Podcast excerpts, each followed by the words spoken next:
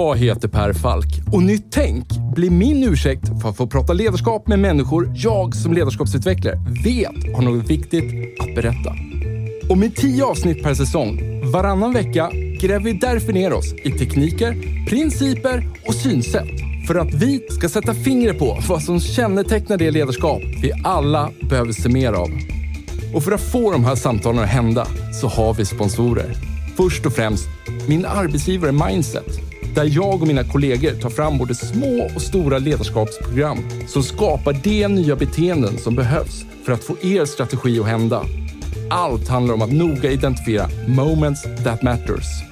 Samt Promote, som är den självklara digitala plattformen för dig som vill skapa effektfulla lärresor och ett mätbart resultat i verksamheten. Och om ni vill ge era nya medarbetare en riktigt bra introduktion med en välkomnande och effektfull onboarding, så tycker jag ni ska kontakta superproffsiga Induction. Ni hittar såklart länkar i avsnittsbeskrivningen. Nu hoppar vi in i samtalet. Enjoy!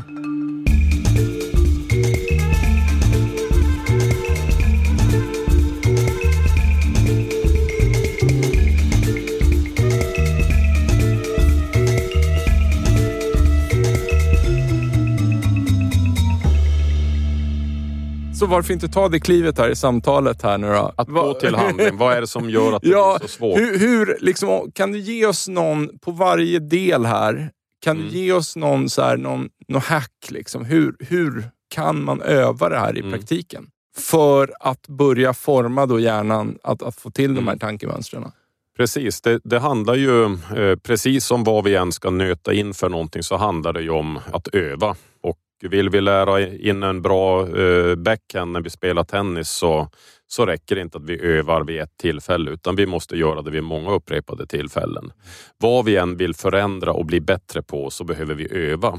Men det finns ju de metoder som har tycks, tycks ha en positiv effekt som kan underlätta för oss att locka fram de här tankemönsterna, eh, och som eh, i sin tur då, när de väl har lockats fram, får positiva följdverkningar på vårt mående och på våra beteenden och prestationer. Och när det gäller hopp så tänker jag, då kan jag nämna två strategier. Eh, en som är lite mer filosofisk och eh, generell, och en som är väldigt, väldigt specifik.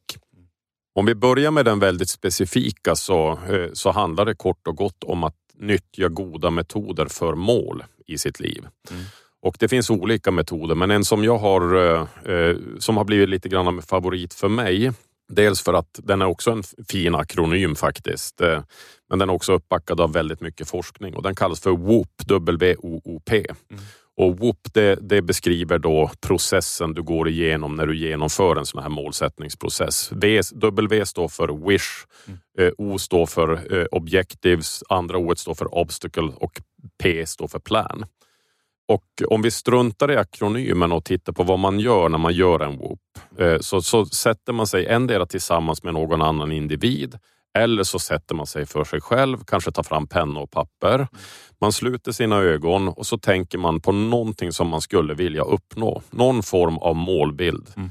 Den får gärna vara ganska konkret. Men det viktigaste är i alla fall att du tänker på någonting som du känner att det här skulle jag vilja uppnå. Sätt det gärna avgränsat i tid. Det kan vara kommande vecka, det kan vara kommande möte, arbetsdag. Den kan också vara lite längre utsträckt i tid. Men, men ofta tycker jag att det blir bättre när man gör dem kortsiktigt. För att? Därför att medvetenheten om ett mål är ju som allra störst strax efter att du har satt målet. Ah. Och eh, om du till exempel sätter ett mål med eh, att eh, under kommande år så ska jag eh, förbättra upp min fysik och börja träna mer. Eh, så vet vi ju all, alla att första dagen efter nyår så har vi en jävla fart på, eh, på våra aktiviteter. Sen börjar det eh, ta emot lite grann och det är dåligt väder och Och rätt vad det är så har vi halkat in i gamla hjulspår. Och på samma sätt gäller på en arbetsdag. Du sätter ett mål med att under förmiddagen då är mitt mål att jag ska göra det här och det här. Mm. Jämfört med om du sätter att under kommande tre månader på mitt jobb så är mitt mål att jag ska göra det här och det här. Mm. Det är mycket mer synligt och medvetet för dig när du har ett kort mål. Det finns, det är mindre risk att du glömmer bort det. Mm-hmm. Du skapar en känsla av rörelse framåt. Ja, det, det, det är det gör liksom. Och, och det blir också mål som blir mycket mer realistiska, eftersom om jag ska planera för en dag, då har jag någorlunda eh, klart för mig ändå vad som kommer att hända under dagen. Mm. Ska vi börja planera för ett år? Ja, det hinner hända så fruktansvärt mycket mm. som vi aldrig kan sia om. Mm. Det innebär inte att vi inte ska ha långsiktiga mål. Det ska vi absolut ha. Men, men jag tror att man bör komplettera dem med mm. de här kortsiktiga. Jag gör en jätteenkel grej med, med en kompis. Vad gäller min egen träning. Bara för att få den att fungera och verkligen avsätta tid för. Jag vill ju träna. Jag älskar att träna. Men för att verkligen när, när man är stressad på jobbet. Så man känner att nej, jag har inte tid att träna. Jag måste göra det här. Eller... när man bara känner att man vill bara lägga sig i sängen eller soffan hemma och tvingas iväg ändå. Men vi, vi gör så helt enkelt att så fort man gjort sin träning. Vi har sagt att man, hur många pass man ska göra per vecka. Det har vi kommit överens om, jag och en kompis. Och vad som räknas som ett träningspass. Och sen skickar jag bara så här, hashtag ett genomfört. Eller hashtag två, mm. alltså träningspass ett mm. eller två. Det här gör vi. Och sen när en vecka gått, då börjar det om igen. Mm. Det är ju ett visst antal pass mm. varje vecka. Extremt banalt, men funkar så jäkla bra. Ja, det, och jag tror att det är det man måste komma till. Det måste vara enkelt, ja. För att annars får man det inte att funka. Nej, och, och vi skickar bara de här sms'en. Ingen direkt mer förklaring, utan så här, nu har jag gjort mitt första pass, nu har jag gjort mitt andra pass. Och det här kan komma när som helst under veckan. Och om jag vill lägga ihop alla tre passen tre dagar i rad, ja men då gör det. Då gör du det, ja. Det är inte det det handlar om, utan det är bara tre pass ska genomföras. Hitta tiden, mm. liksom. Mm. Ja, men det, en liten avstickare där. Ja, men det, och det, den är i många avseenden ett bra exempel på, på det här med W O O P. Och att man synliggör det. Så därför så är det en bra idé när man har liksom tänkt igenom vad vill jag för någonting. Att jag ja. skriver ner det så att det ja. finns på ett papper eller i en app eller någonting. Ja. Nästa steg, det här glömmer vi alldeles för ofta bort. Det är att vi på riktigt sätter oss ner och funderar på vad är det som på, på allvar blir bättre mm. i mitt liv eller någon annans liv om jag lyckas uppnå detta. Mm. Mm. Så att vi inte bara formulerar det här som är lätt att formulera. Mm. Har jag verkligen på riktigt mm. tänkt till? Vad är det som blir bättre om jag uppnår det här? Mm. Och när man då sätter ord på vad är det allra bästa som, som om jag inte kan sätta ord på det, ja men då, då kommer jag sannolikt inte att vilja jobba mot det här målet. Då är det ju bara meningslösa ord. Så att jag behöver ju ändå kunna sätta ord på vad är det som förändras som verkligen blir till det bättre. Och sen när man whoopar då, så då är tanken att man ska sluta ögonen och visualisera det här, den här positiva konsekvensen. Verkligen försöka sätta sig in, gå in i den fullt ut. Och sen pausar man och, så, och sen nästa steg att lista alla tänkbara problem inom en själv eller hos sig själv mm. eller i ens omgivning som på olika sätt kommer förhindra eller försvåra för en att nå målet. Mm. Och det här är vi människor usel på att göra. Vi, vi tenderar att tro att bara för att jag har satt ett mål och gjort en plan för att jag ska jobba mot det här målet så kommer planen att hålla. Motivationen kommer vara bestående genom hela, hela projektet. Ja. Det kommer inte uppstå några problem. Jag kommer inte behöva hämta sjuka barn på dagis. Ja. Jag kommer inte vara krasslig någon dag. Kopieringsmaskinen kommer aldrig att strula. Mm. Utan vi gör såna här otroligt skönmålade planer hela tiden. Och i en W O O P så gör du då tvärtom. Du listar alla eländesproblem du kan komma och tänka på. Mm. Och för vart och ett av dessa så gör du så kallade om så-planer. Om problem ett inträffar så ska jag ett. Om problem två inträffar så ska jag. Om jag vill undvika att problem ett ska inträffa så kan jag. Så att man så att säga redan i förväg har, har listat problem och till varje problem listat planer. Och de får man då också gärna med fördel skriva ner. Och sen återigen sluta sina ögon och se framför sig hur problem uppstår och hur man tillämpar sina omsåplaner. Och det här är bland det mest hoppfulla som finns. Därför att när du i förväg ser att fan, jag har ju tänkt igenom det här. Det är hopp. Verkligen. Ja. Så det är en sån här fantastisk metod. Det här låter ju som att ett team skulle kunna göra tillsammans. Definitivt. Eh, och alltså just W O P:en där. Absolut. Ja. Och t- tänk vad mycket roligare att ha W O P-möten än ja. liksom målmöten. Verkligen. Det, det låter mycket mer lustfyllt tycker jag. Ja. Och sen, jag har jobbat med idrottare. Jag har en bakgrund som idrottspsykolog och tar ibland ah. lite idrottsuppdrag eh, fortfarande. Ja. Och jag kan säga att kort och gott det jag gör i mina samtal med dessa idrottare, det är att vi, vi woopar eh, och eh, sätter mål då kanske på veckobasis eller två veckors cykler. Mm. Och så sen har vi after action reviews då.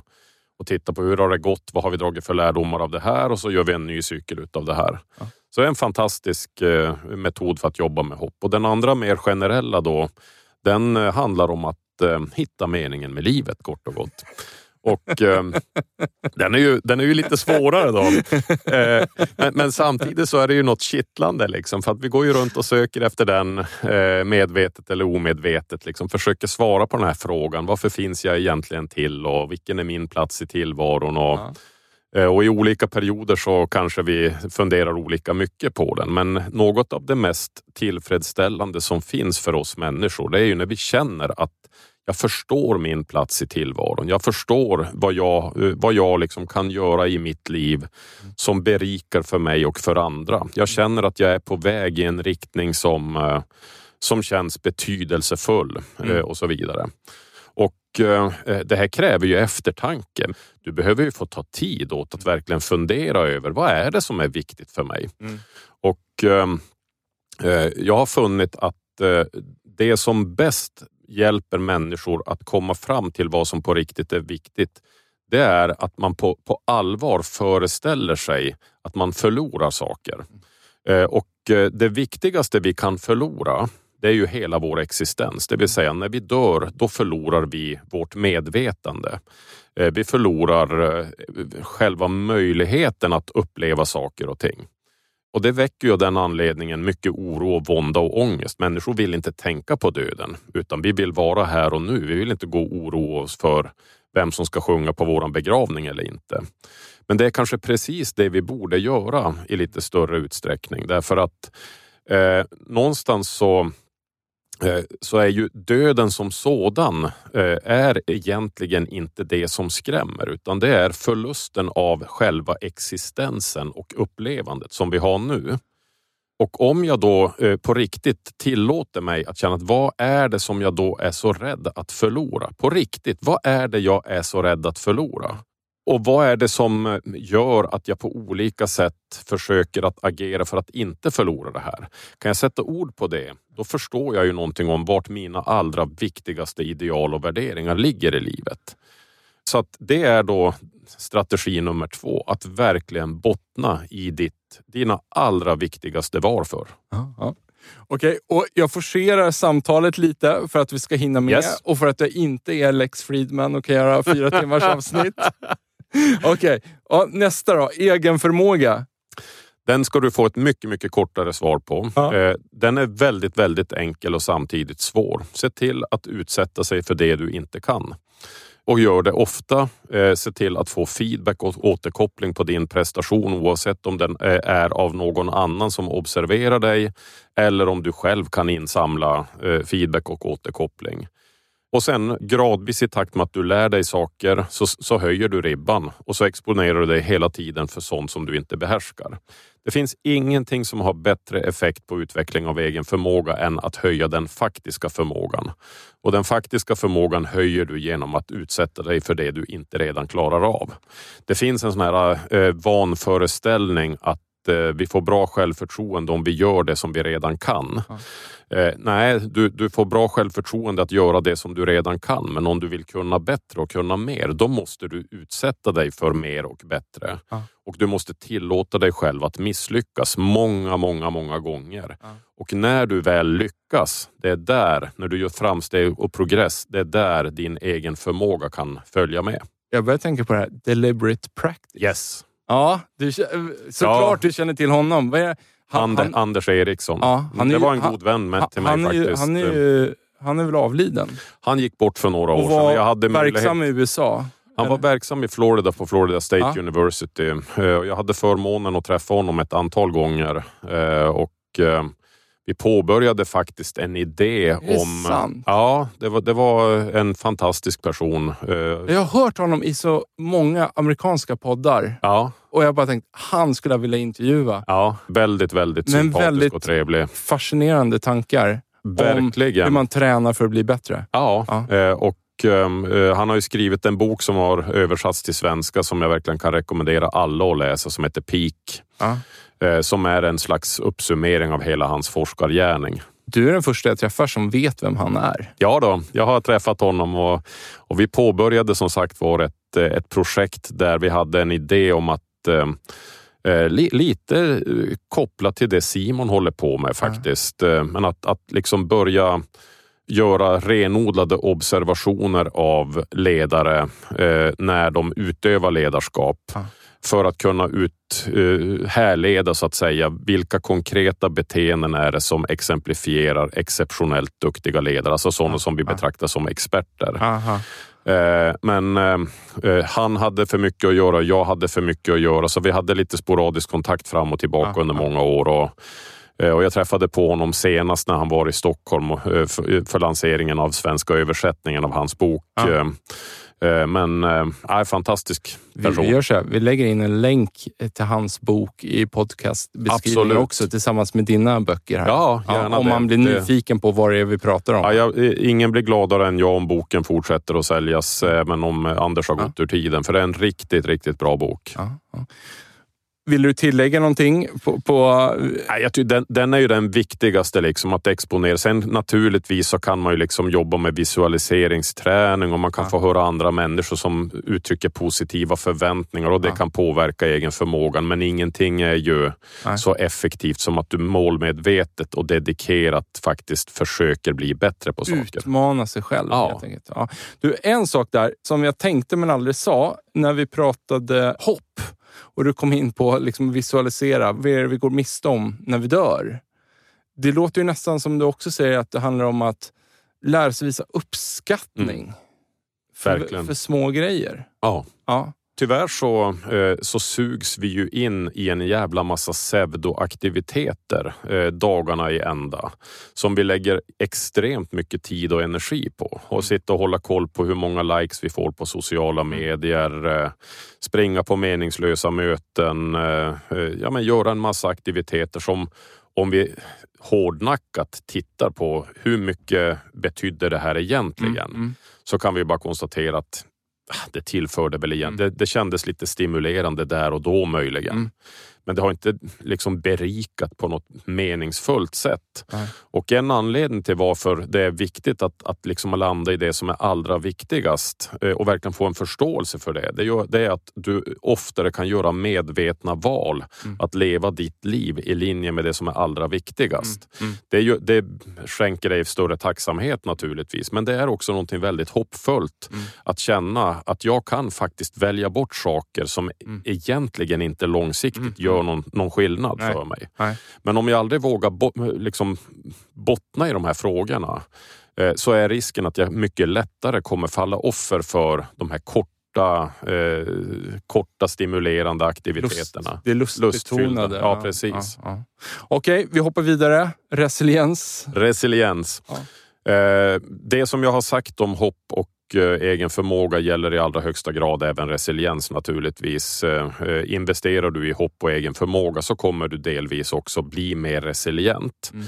Mm. Men jag skulle säga att att ta hand om sin fysiska förmåga, sköta kost, träning, mm. återhämtning, sömn. Mm. Det finns ju naturligtvis hur mycket som helst skrivet om det. Så det är ju liksom bara att googla eller läsa böcker om det. Mm. Men det jag tänkte lägga lite mer vikt vid är det sociala kapitalet. Att aktivt jobba med sitt sociala kapital. För att är det någonting som är uppenbart, det är att när vi hamnar i kriser och svackor, då behöver vi andra människor som mest. När vi är ledsen vill vi ha någon som kan lyssna på oss och som kan erbjuda en axel att gråta ut mot. När vi är stressade så vill vi ha någon som kan hjälpa oss att lugna ner oss. När vi är... När vi har ångest vill vi ha någon som kan dämpa våran oro. Men vi behöver också hjälp med att hämta barnen ibland. Hjälpa till att låna ut pengar. Praktiska problem som behöver lösas. Mm. Och eh, man kan ju säga då att socialt kapital, det är då det samlade nätverket av ömsesidigt goda relationer som du har i ditt mm. liv. Mm. På ditt jobb, utanför jobbet, i privata relationer, mm. kompisrelationer, mm. olika nätverk. Och varje relation kan ju ha olika god kvalitet och vara olika mycket ömsesidig. Och en bra relation, det är en relation där bägge parter aktivt vill varandra väl. Det finns ett, ett ömsesidigt utbyte. Det är inte, det är inte obalanserat där den ena tar och den andra ger. Mm. Och ju fler sådana relationer som vi har med människor från olika delar av livet, så att vi har det med arbetskamrater, med vänner, med kollegor, med familj, med närmsta partner och så vidare. Desto bredare och desto rikare socialt kapital har vi. Och det är antagligen den enskilt viktigaste resursen för att bygga resiliens. Och då kan man ju fundera på hur bygger man då det sociala kapitalet? Mm. Och ja, genom att vara en bra medmänniska naturligtvis. Genom att hjälpa andra, genom att stötta andra, genom att visa uppskattning till andra, visa tacksamhet, ödmjukhet, genom att ställa upp. Och det som, som jag har kommit att intressera mig väldigt mycket på, genom att genuint aktivt jobba med att vara en god lyssnare. Mm. Det är en sån här konkret färdighetsbaserad social kompetens som vi övar alldeles för lite på. Att på riktigt lyssna på andra människor. Jag själv, i perioder är jag bra på det, i perioder är jag bedrövligt dålig på det. Mm. Men alla som har suttit och samtalat med en riktigt god lyssnare vet hur stark upplevelse det kan vara. Och jag brukar säga att det bästa sättet att öva upp sitt lyssnande på, det är att exponera sig för människor som tycker annorlunda än oss själva, som vi inte tycker så mycket om, och göra det i en situation där vi är lite stressade. För där och då så är det fruktansvärt svårt att på riktigt lyssna på vad den andra personen har att säga. Men vi kan aldrig få en bättre träningsmöjlighet. Nej. Att på riktigt försöka se på tillvaron så som den andra så ser. Det är där vi ska eh, öva våra aktiva lyssningsskills så att vi kan bygga de sociala nätverk ja. vi behöver. Då. Ja, ja, men jag tror det. Vi, vi är så jädra snabb på att Nästa formulera steg. lösningar eller gå i argumentation eller förklara varför andra har fel. Börja med att genuint lyssna så att andra människor känner okej. Okay, ja. Vi tyckte kanske inte lika, men shit, han eller hon verkligen lyssnade på mig och ville förstå mig. Du, jag för mig att jag har sett någonting du publicerade på LinkedIn som var som en karta med små challenges. Så här, eh, att göra en god gärning eller liksom mm. hjälpa en vän. Eller... Mm. Jag kan minnas fel nu. Så här, ringer någon klocka hos dig vad det var och vad det är kopplat mot resiliens? Ja, det var kopplat till resiliens. Ja. Det var nog hämtat från eh, en arbetsbok som jag skrev som heter Reflektionsbok för, eh, för mental styrka. Ja. Eh, för i den så listade jag liksom ett, ja, men, kanske mellan femtio och hundra ja, det... konkreta saker jag, som du kan göra. Och varför att, jag kom ihåg det var för att jag gillade den så jäkla ja, mycket. Vad kul. Eh, och för att jag tycker att, alltså det, återigen, det blir så lätt mumbo jumbo när man pratar om sådana här saker. Mm. Men i slutändan så lyckades du bryta ner det i de här små... Eh, Vad, vad, vad skulle det kunna vara som stod på den listan? Ja, men det, det kan vara att knacka på hos grannen och säga att jag ska gå och handla. Är det någonting du vill att jag ska köpa med åt dig? Det kan vara att även om det tar emot lite grann, ringa till din pappa som du inte har pratat med på en månad och säga jag vill bara höra hur du mår, pappa. Ja. Att liksom ja. göra saker för andra som, ja. som man tror att andra kan och, och då kanske vi av. behöver en sån lista för att liksom, vissa har ju lättare för det där än andra. Ja. Eh, och eh, jag kanske skulle behöva en sån lista för att liksom tvinga mig framåt och att bara så här, precis som att jag gör träningspassen och skickar sms så kanske jag ska titta på den listan och skicka, nu har jag gjort en av de här utmaningarna den här veckan, nu har jag gjort två av de här utmaningarna eller liknande. Den kan fungera som en liten guide i alla fall. Ja, ja och optimismen? Optimism... Eh... Två, två eh, typer av strategier. Den ena att medvetet, och här kan man behöva hjälp från andra, eh, medvetet rikta sitt fokus mot någonting som är positivt. Ja. Det kan till exempel vara eh, om man har ett möte i en arbetsgrupp att man eh, har en runda där alla får berätta allt, av allt vi har varit med om idag. Vad har varit det bästa? Men det kan också vara att du själv för din egen skull skriver dagbok mot slutet av dagen där du skriver vilka saker är jag glad över för den här dagen eller vilka saker är jag tacksamhet, tacksam över för den här dagen. Mm. Så att du helt enkelt medvetet riktar fokus mot sånt som är bra. Mm. Och den andra, den är lite mer avancerad, men den handlar då om att strukturerat och medvetet försöka bryta i tankemönster när man är med om dåliga saker. Mm. Och eh, jag brukar då beskriva något som jag kallar för att göra en optimism-audit. Audit, eh, där man då eh, en gång per dag kanske, eller när man har gjort någonting, listar vad var det som gick bra, vad var det som gick mindre bra. Och de saker som gick bra, då skriver jag ner vad var det hos mig som bidrog till att det som gick bra gick bra. Och vad kan jag göra för att öka sannolikheten för att det som gick bra ska gå bra fler gånger. För de negativa sakerna, då skriver jag vad var det eh, i situationen som bidrog till att det dåliga som hände hände. Eh, och vad finns det som talar för att det dåliga som hände inte kommer att hända igen. Det vill säga att man medvetet sätter på pränt argument för att det här kanske inte kommer att hända igen. Och så sen brukar jag också säga att avsluta med att skriva vad kan du konkret göra för att minska sannolikheten för att det dåliga som hände ska hända igen. Ja. Det är ett sånt eh, ganska enkelt sätt att, eh, att eh, dissekera positiva och negativa händelser på ett optimistiskt sätt. Men att, att föra en, liksom en sorts journal, mm. kan man säga det? Mm. det? Det borde ju gälla även de andra delmängderna här. Ja, det, att, att skriva på olika sätt är ju ett fantastiskt... Eh, arbetssätt ja. eh, och, och det kan också, det nämnde jag inte kopplat till resiliens, men att, att skriva om saker och ting som har varit jobbigt ja. Kan vara otroligt befriande faktiskt, inte under ett pågående trauma, då, då ska du inte göra det, men Nej. Men med lite distans till att du har varit med om jobbiga saker. Så att medvetet liksom sätta på pränt med papper och penna eller i ett Word-dokument kan faktiskt dämpa ganska mycket av ett känslomässigt trauma. Mm. Och man kan också tänka sig då att man, att man skriver även om positiva saker. Mm. Så som när det gäller optimism. Att faktiskt medvetet skriva ner bra saker som har hänt. Mm. Så att eh, skrivandet är ett fantastiskt verktyg faktiskt. Mm. För alla som inte har tid att gå till en psykolog eller uppsöka en coach. Mm. Sen kan jag ju varmt rekommendera att man också gör det i perioder. Mm. Coaching har visat sig som, som metodik eh, faktiskt eh, stärka människors psykologiska kapital. Så att mm.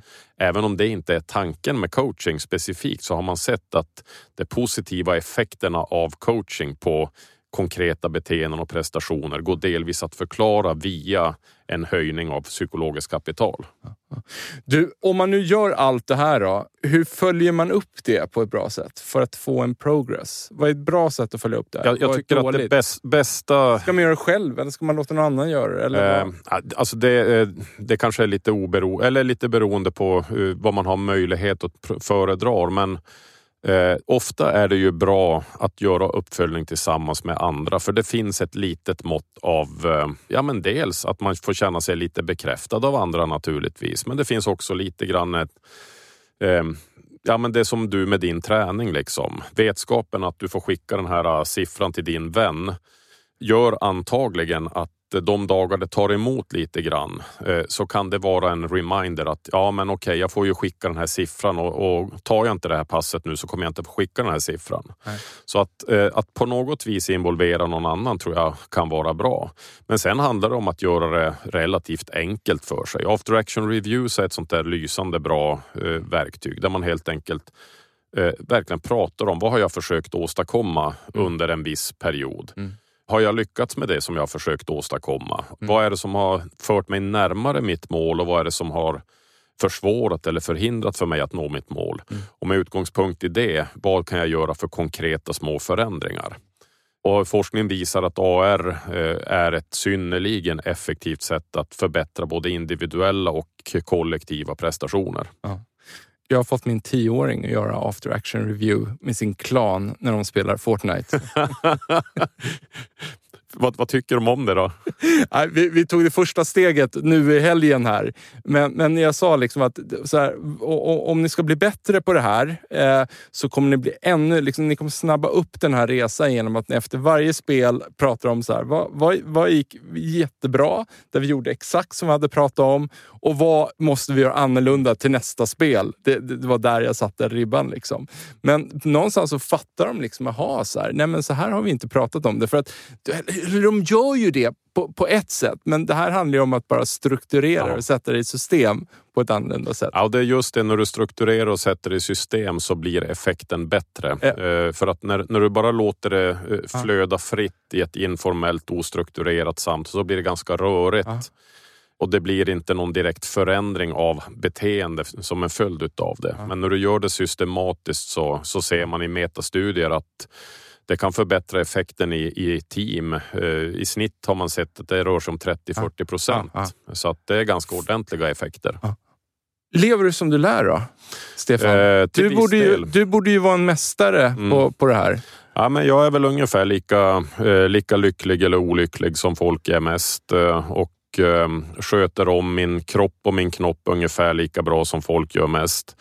Jag kanske är mer medveten om eh, när jag lever som jag lär och när jag inte lever som jag lär. Men jag försöker i alla fall, och jag försöker på olika sätt. Så att de saker som vi har pratat om idag har jag såklart försökt på egen hand att jobba med. Nu har jag ett alldeles nystartat projekt där jag har anlitat en privat qigong-instruktör för att lära mig qigong.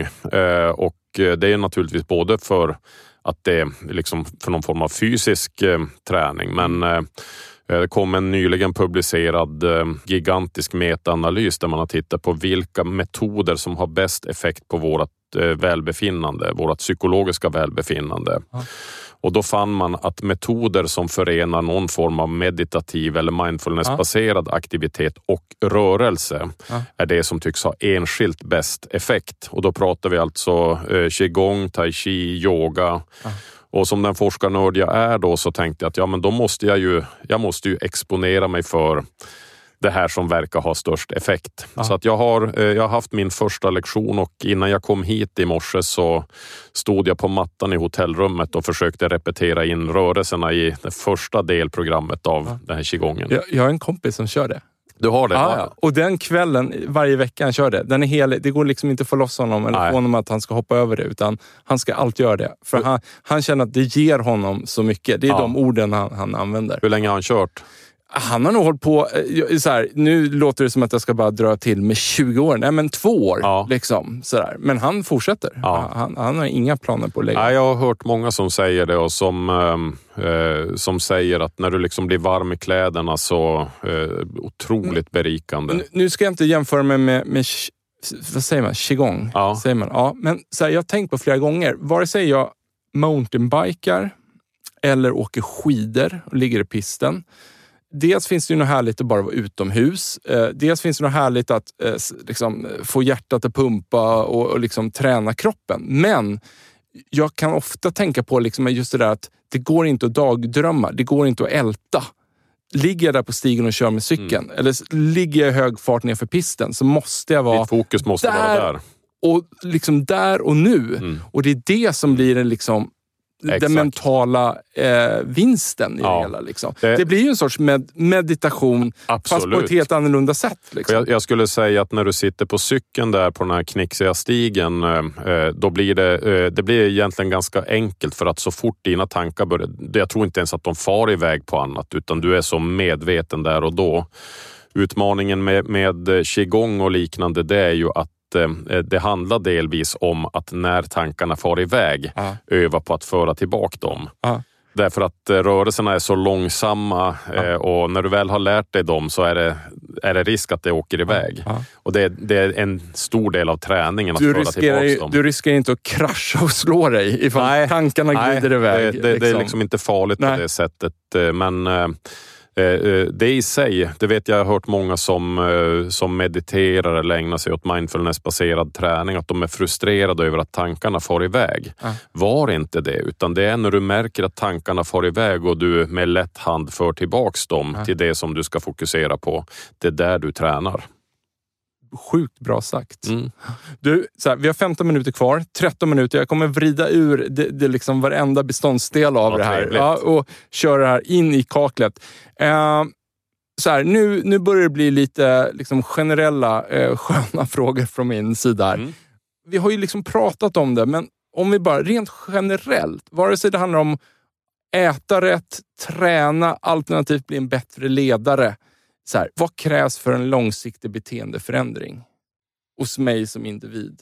Jag, jag tror att det enskilt viktigaste, du måste ju någonstans komma igång naturligtvis. Det blir ju ingen långsiktig förändring om det inte börjar med någon form av första steg. Ja. Den, den är ju så att säga av rent logiska skäl helt given. Och för att du ska börja med några första steg så måste det finnas någon form av idé kring vad den här förändringen ska leda till. Ja.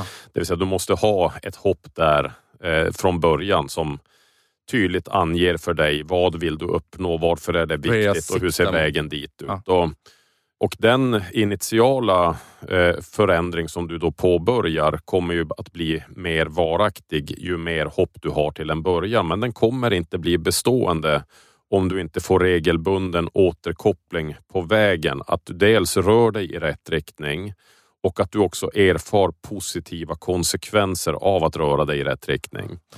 Och det här med positiva konsekvenser har ju då beteendeforskarna eh, studerat i hundra år. Eh, liksom har funnit att det är det som har enskilt störst betydelse för vårt beteende. Det vill säga, vad leder de för, till för omedelbara konsekvenser? Mm.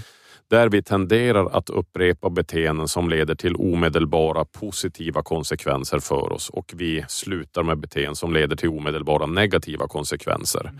Och framförallt så verkar det vara de omedelbara konsekvenserna som har störst påverkan på vårt beteende. Mm. Och det är det här som är så klurigt, för att många saker som vi vill uppnå i vårt liv har inte omedelbara positiva konsekvenser. Men de har omedelbara negativa konsekvenser. Och Eh, Jag brukar ibland säga att eh, man kan dela in våra aktiviteter i ett, en fyrfältare. Där eh, vi gör saker och ting eh, som kan upplevas olika medan vi gör det. Och eh, när, efter att vi har gjort det. Eh, och vissa saker är då av naturen att eh, de känns på olika sätt eh, njutningsfulla. De, de stimulerar på något vis medan vi gör det. Men eh, ganska snart efter att vi har gjort aktiviteten så medför den ingen känsla av stolthet eller eh, att jag har bidragit på någonting meningsfullt sätt. Mm. Att sitta och scrolla på Facebook är en typ exempel på en sån aktivitet. Eh, och eftersom eh, det känns stimulerande där och då, vi får liksom någon omedelbar kick i form av att det likas och man kommenterar någon, något inlägg och så vidare. Mm. Så fortsätter vi att göra det.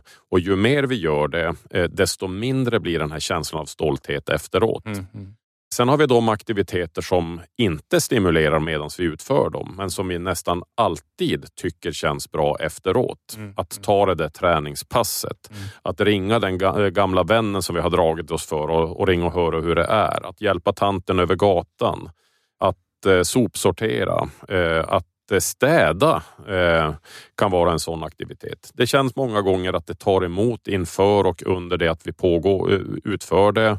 Men eh, jag kan ta ett exempel. För några veckor sedan så hjälpte jag till eh, i lägenheten till min dotter att få byta till ett större rum. Och en del i det här var att sätta ihop en IKEA-garderob med t- två miljoner eh, bitar. Jag hatar sånt där. Det, det, liksom, det finns noll och ingen inre motivation i mig mm. när jag utför den typen av aktivitet. Men jag kunde konstatera efter att jag hade lagt en och en halv dag av mitt liv på denna vedervärdiga aktivitet att det kändes fantastiskt bra att få titta på den där garderoben efteråt och se att det är jag som har satt ihop den. Ja. Och det kändes ännu bättre att se min dotter som står och säger åh vad fint det blev i mitt rum pappa. Och det är ett typexempel på aktivitet nummer två. Det vill säga, det kanske inte är så roligt medan du gör det, men det känns bra efteråt. Ja. Det som är kul nu och bra sen, det behöver vi aldrig fundera på. Det kommer naturligt. Men det, det vi behöver göra lite mer utav, det är ja. det som inte är kul nu, men som känns ja. bra sen. Ja. Ja. Jag sitter och börjar tänka på, känner du till Marshall Goldsmith? Ja. Ja. Du, du gillar honom verkar som. Nej, jag, jag, jag känner bara inte ja. mycket till honom. Jag har sett något videoklipp. Jag har läst någon bok ja. av honom. Sen har jag sett ett videoklipp där han kör en sån här feed forward-övning. Ja, ja. som är härligt. Han, han, va, va, hur ska man benämna honom? Han är väl liksom någon executive coach på något sätt. Men, men kanske den enda amerikanska executive coach som, som man verkligen tycker om. För han, ja. han verkar liksom mänsklig. Ja. Liksom. Och han är den första att medge att han får någon fråga någon gång. Ja, men du, lever du som du lär då? Han bara, nej, det är klart jag inte gör det. Så här. Han, han bara, det, det, jag, jag suger på att göra det. Han bara, men och det är därför jag betalar en kvinna för att ringa henne varje vecka och berätta hur jag har levt som jag lär under veckan. Mm. Gör inte jag det, då, då, då får inte det hända. Nej. Och det visar någonstans liksom jäkla... jävla disciplin man måste ha i det här också liksom. Ja, att man måste jobba med de här grejerna. Och omge sig med människor som ja. kan stötta en. Ja, och det var det jag tänkte också. Förlåt, nu, nu hoppar jag. Men när du pratar om det här med positiv konsekvens. Förhoppningsvis så har jag en omgivning då som kan positive reinforcement. Mm. Liksom ge mig liksom, Per, jag ser att, att du gör det här nu som du pratar om. Du tar mm. dina första steg i den här riktningen. Vad roligt. Hur kändes det där träningspasset liksom? Exakt. Om man nu inte har det, kan man ge positiva konsekvenser till sig själv då? Kan, alltså, en kaka efter ja, jag har det, gjort det någonting. Klart, Eller, eh, förstår jag menar? Eh, eh, man, man kan väl säga att eh, det är egentligen... Eh, beteendepsykologin är ju lite klurig. För det är först när vi ser vad den faktiska effekten på det fortsatta beteendet ah. blir som vi vet om konsekvensen var en förstärkare eller inte. Ah. Om det är så att du ger dig en kaka när du har utfört det nya beteendet och det visar att du över tid lättare och lättare utför det nya beteendet, ja, då var kakan en förstärkande konsekvens. För mig? För dig. Aha. Men det är inte säkert att kakan Aha. kommer vara det för någon annan. Nej. Nej, men jag därför så behöver hitta du, hitta, sin... du behöver hitta din. Och kakan ja. kan vara bra. Det, det kan vara, för någon annan kan det vara att man bara liksom... Netflix? Netflix. Det kan vara att man bara sluter hand och säger fan vad bra att jag fixade det där. Vad, vad grym ja. jag var liksom. Så att man måste hitta sin egen. Och det är ju jätteenkelt när de, när de kommer naturligt. Liksom i själva utförandet. Kruxet är ju när vi måste så att säga uppfinna dem och tillföra någonting eh, för att försöka förstärka beteendet. Du, stort tack för att du kom, Stefan. Tack, vi hade ju lugnt kunnat sitta kvar här. Inga problem. Jag kanske bjuder in dig igen i, fra, i framtiden ja. här. Du vet, jag har många teman vi kan avhandla. Ja, ja du, jag känner det. Du, vad ska vi lägga in för länkar här i avsnittsbeskrivningen tycker jag? Vi har ju pratat om Peak mm. som är, och hylla deliberate practice här. Om man är intresserad av det som jag har gjort så kan man gå in på min hemsida. Där är det enklaste för där, där finns även annat som jag har gjort. Och där, där finns länkar till mina böcker. Och ja. den heter stefan soderfjäll punkt com. Ja. Så det är det enklaste för då därifrån kan man navigera vidare. Då lägger vi in den länken och så hittar man hela dig plus, plus länken till Peak. Stort tack för att du kom, Stefan. Tack för att jag fick komma. Hörrni, tack till våra sponsorer. Mindset, Promote samt Induction för att ni tror på den här produktionen. Ta hand om er.